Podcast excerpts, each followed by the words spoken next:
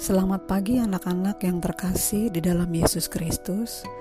Sebelum kita memulai home learning kita hari ini, mari kita mendengarkan renungan pagi yang berjudul Jangan sakiti saudaramu sendiri.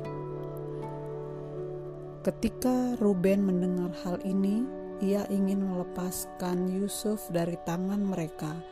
Sebab itu katanya, janganlah kita bunuh dia.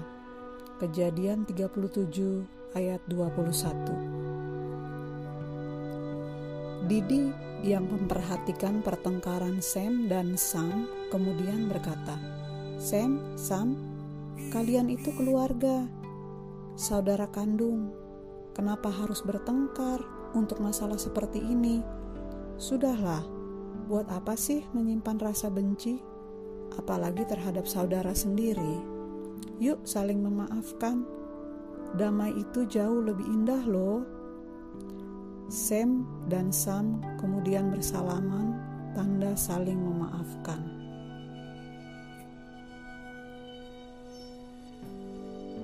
Adik anak-anak, mari kita membaca Kejadian 37 ayat 18 sampai 22.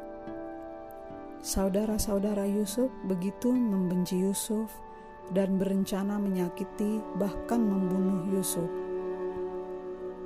Namun, ada seorang saudara Yusuf bernama Ruben yang tidak mau jika saudara-saudaranya sampai menyakiti Yusuf. Ia menasehati saudara-saudaranya supaya jangan menyakiti atau membunuh Yusuf. Anak-anak, rasa benci dan membuat rencana atau tindakan yang akan menyakiti adalah tindakan yang tidak terpuji. Tuhan mengajarkan kita untuk selalu mengasihi sesama kita, dimulai dari keluarga kita sendiri. Mari kita berdoa.